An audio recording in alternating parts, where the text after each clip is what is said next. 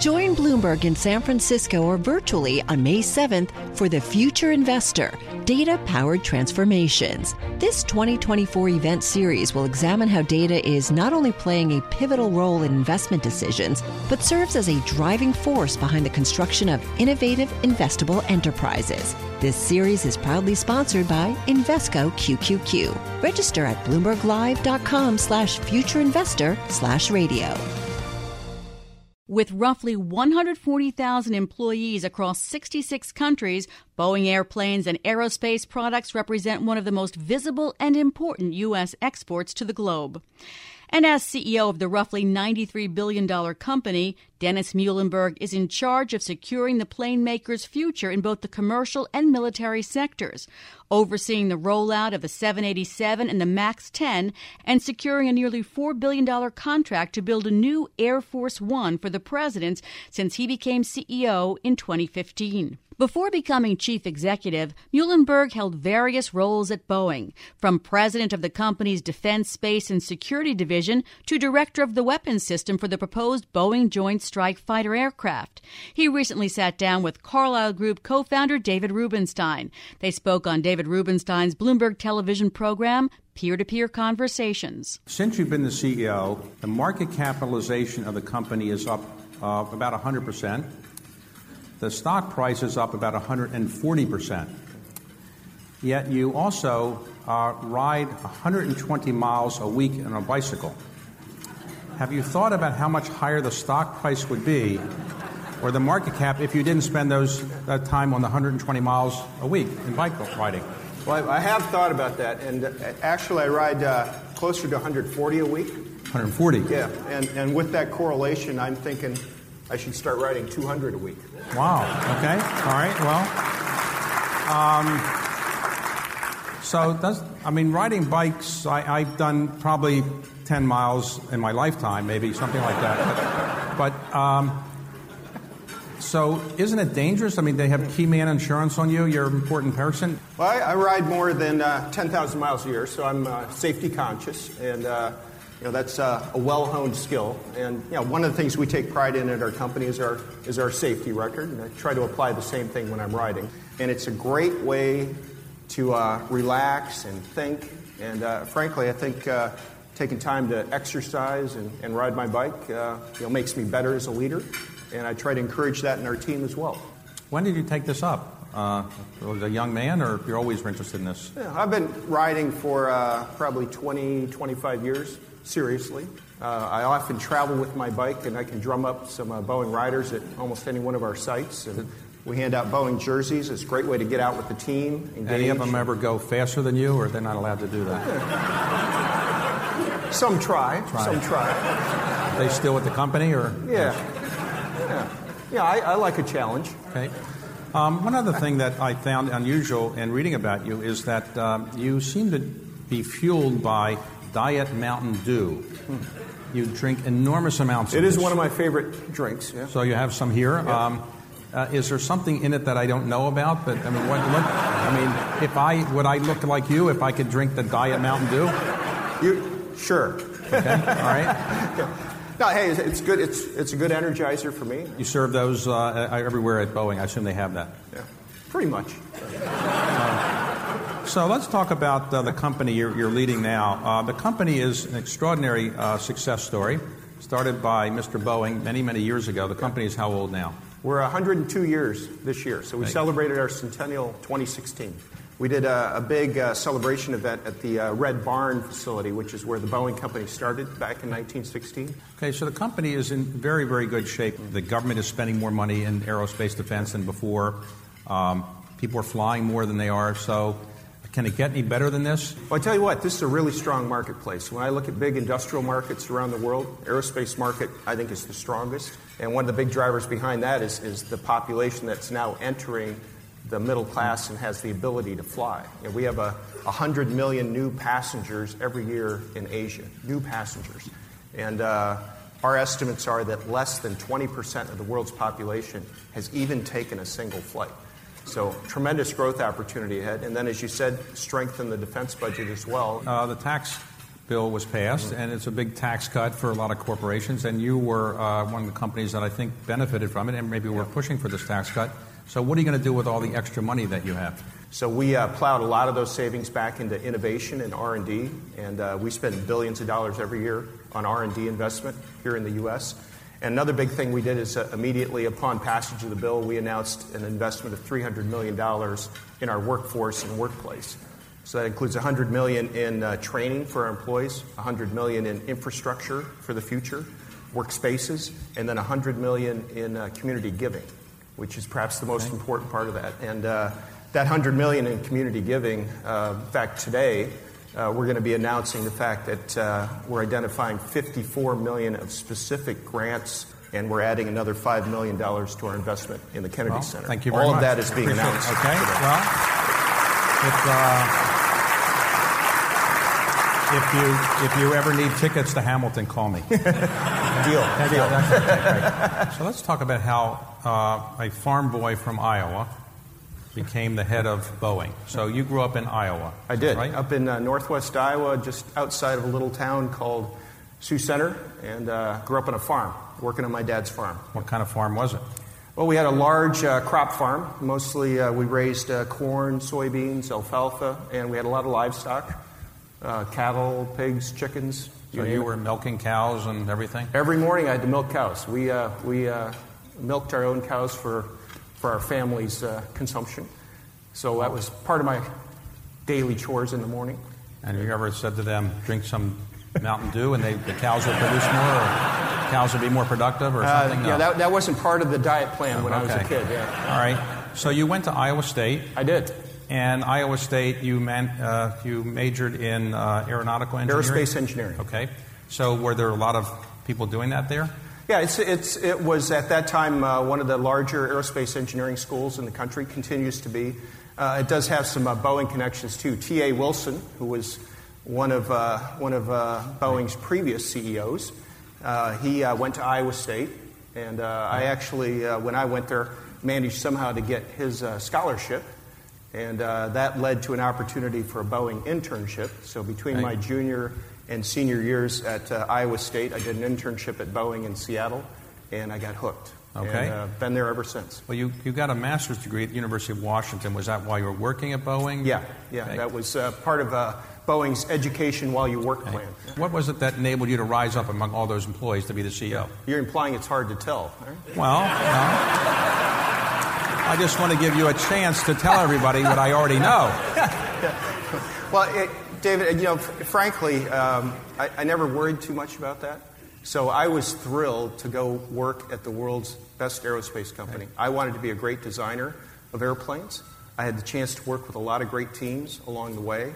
And I always tried to you know, find the hardest things to work on and just concentrate on knocking that job out of the park. Okay. And that may not sound like much of a career strategy, but it, it worked, worked out. Okay, so at a very young age, you were put in charge of running a program for Boeing where they were trying to get the Joint Strike uh, Fighter yep. uh, contract, which is the biggest contract the Pentagon's ever given. Ultimately, it went to another company called yep. Lockheed Martin. Yep. Uh, so you lost. When you lost, did you think your career was over? No, and, and it really wasn't even my uh, you know, construct around that program. But in four years, we went from roughly a, a, clean sheet of paper to flying two X 32 prototypes. And uh, clearly disappointed that in the end we didn't win. But I learned a lot as a leader.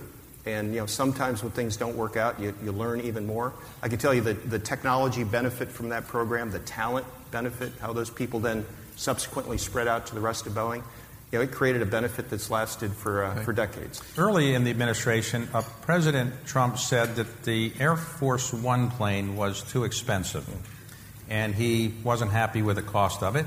Um, he got your attention, I guess. We're, uh, we're proud of the fact that we uh, build and support Air Force One. It's a really important mission. Uh, the airplanes that are flying today are old 747 uh, 200s, actually delivered under uh, George H.W. Bush's administration. They're that old.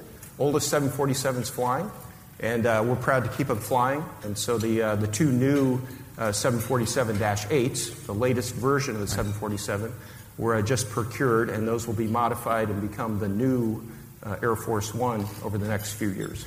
So did you convince him to take up bike riding when you were in Mar-a-Lago? he, didn't get, he, he, didn't seem like that interested in that. He has he has his own hobby set, Okay. and we right. uh, we uh, we respect each other's hobbies. Okay, all right.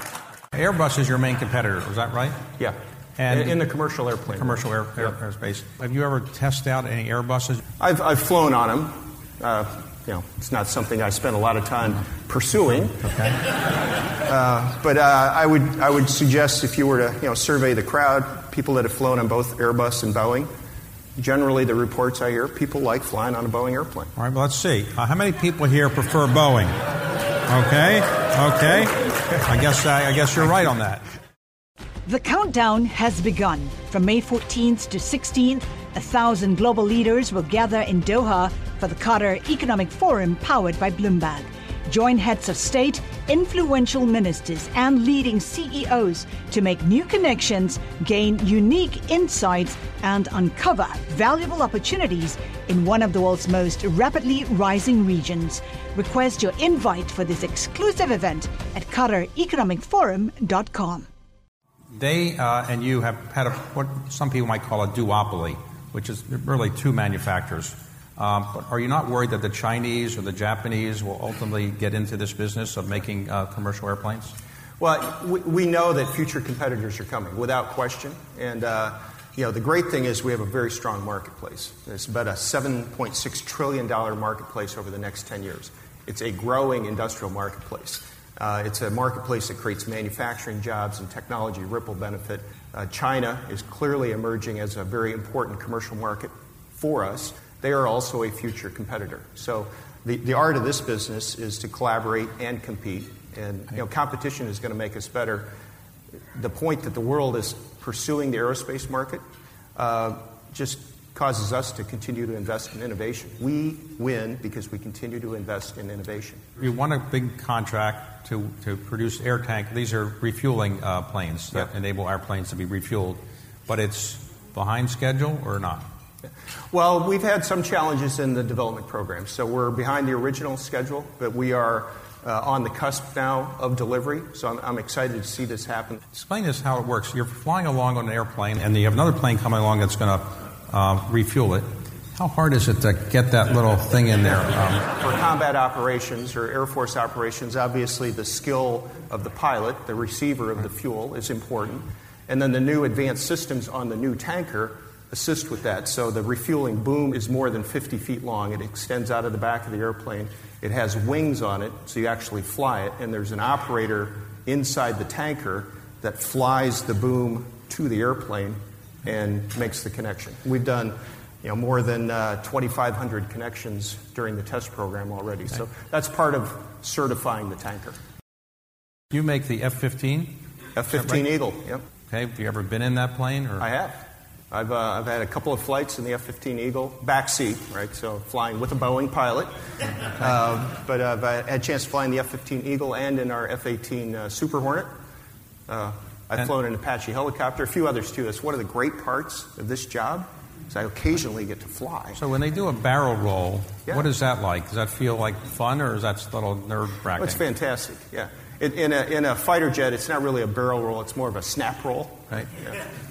Faster. But uh, yeah, we, uh, we had the chance to go up and do a, a few maneuvers. The pilot that flies the CEO, does that a special job, or do they tell the pilot, be very careful, this is the CEO, and anytime that goes wrong, your job is over? We have great test pilots. All right? Yeah, and, and it, it's, it's, it's nice to go up on one of these tests because you kind of get calibrated, they get you accustomed to the airplane. Now, let's take the Boeing plane that most people are probably familiar with, a 737, a 747, and so forth. Um, on those planes, um, can they ever be flown without a pilot? Well, we, we, we're going to continue to have a strong need for pilots. In fact, pilots are in short supply worldwide for commercial airplanes. Uh, that said, we're also continuously working on these autonomous vehicle technologies. So there's a lot of automation already in today's airplanes that can assist the pilot. And uh, that technology continues to mature rapidly, right. so we're building it into our future airplanes. Have you ever thought of having the bathrooms in the planes bigger? Because I noticed they're really small.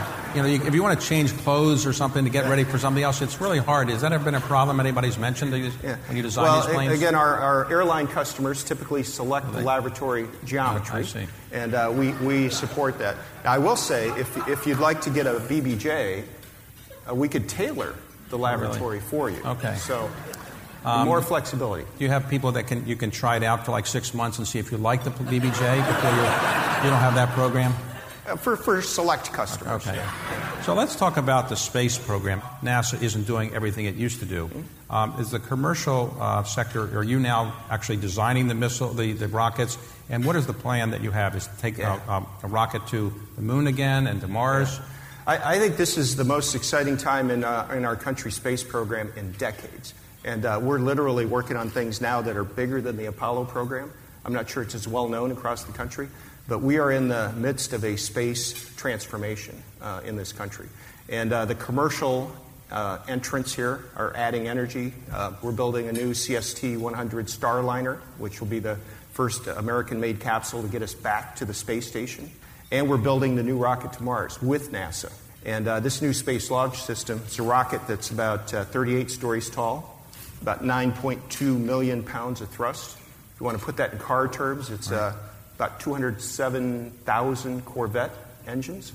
And uh, we're going to do first test launch here over the next couple of years. Uh, we're going to do a slingshot mission to the moon, return to the moon, set up a lunar gateway, and then we're going to go to Mars. And the first person to step foot on Mars is going to get there on a Boeing rocket. Really? Yeah. Well, they come back on a Boeing rocket. Yes. That's, okay. All right. Um, in, in, in, uh, in, Boeing's uh, version of the space business, it's always a two-way trip. Okay. But it takes six months to get to Mars, more or less, right? Six months? On that order, yeah. Okay. Yeah. Remember, there was a plane uh, yeah. called the Concorde. Why do we not have a uh, supersonic transport any longer? Well, it's, it's, the economic hurdle that goes with it. That airplane was never economically viable on its own. And uh, to fly supersonic, you burn two to three times as much fuel. I do envision a day where not only will we see commercial airplanes that look like today's airplanes, but we'll see high speed airplanes that can connect any two cities in the world in about two hours. And then we'll see that span up to uh, space tourism. And uh, eventually we'll see an economically viable uh, space ecosystem in low Earth orbit. And uh, you'll see an intersection between commercial air travel, high speed travel, and space travel. And uh, that's all going to evolve over the next couple of decades. You had a very nice name called Dreamliner. I mean, yeah. if somebody thought that up, it was it sounds great. Um, but how come you didn't name your other planes? Like the 747 doesn't have a nice name like that, or the 737. How come you don't have a name for all of them? Yeah, well, maybe that's something we'll look at okay. in the future. All right. Well, can I get a fee for coming up with that idea or something? Yeah, we, we could consider that. Okay. Uh, All right. Okay. Could be, you know, again, if you want to get into the BBJ market, that maybe. could be some consideration. Well, I'm thinking about it. Uh, I just need a six month trial. Mm.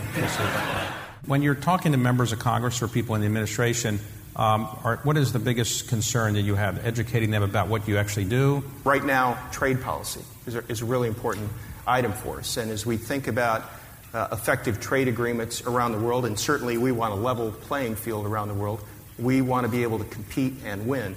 We have about 90% of our manufacturing here in the U.S., but we sell about 70% of our products outside the U.S. So think about trade surplus. Uh, the aerospace sector creates the biggest trade surplus of any sector in the country. And so we need trade agreements that allow us to compete globally, to sell globally, and that's part of what creates U.S. manufacturing jobs. So that's an area of discussion, active discussion right now. Well, what about the tariffs? We don't see the current tariffs as having a, a material effect on our business, but it is something we're watching because it's the broader question of, of trade relationships and effective trade agreements around the world. So we've seen a lot of leaders up front, business leaders, government leaders. What do you think makes a great leader? Well, you know, I, I get to ask that question uh, quite I thought often. that was original. Yeah, I thought yeah. nobody else ever asked that before. It's a good question. Well, you know, when I, when I uh, look at all the dimensions of being a leader, frankly, it goes back to a lot of what I, I learned uh, growing up on that farm in Iowa. Yeah, I learned a lot from my parents. And uh, the value of hard work, integrity, uh, how you treat other people, how we respect others. our willingness to bring you know, diverse ideas to the table.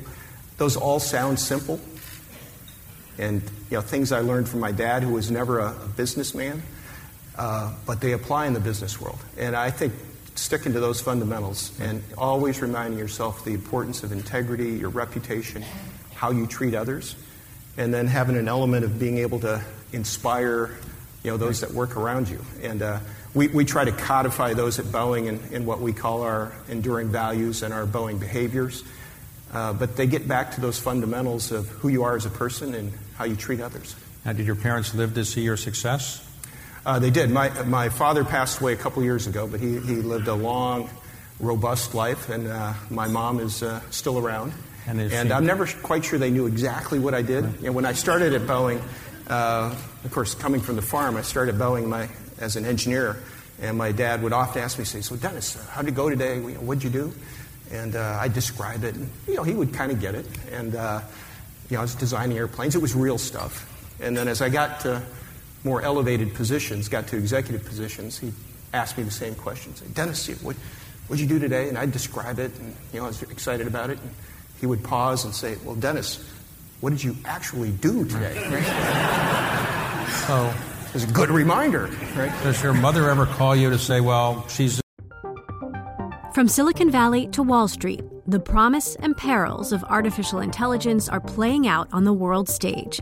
But what will the next phase of AI adoption look like? Which companies, from big tech to startups, will dominate? And where do the risks and unintended consequences lie? I'm Emily Chang. Join me at Bloomberg Tech in San Francisco, May 9th, to answer many of the industry's burning questions, alongside Snap's Evan Spiegel, Xbox President Sarah Bond, OpenAI's Brad Lightcap, top researcher Dr. Fei Fei Li of Stanford, and many more. More details and just a few tickets left at bloomberg.com slash techsf.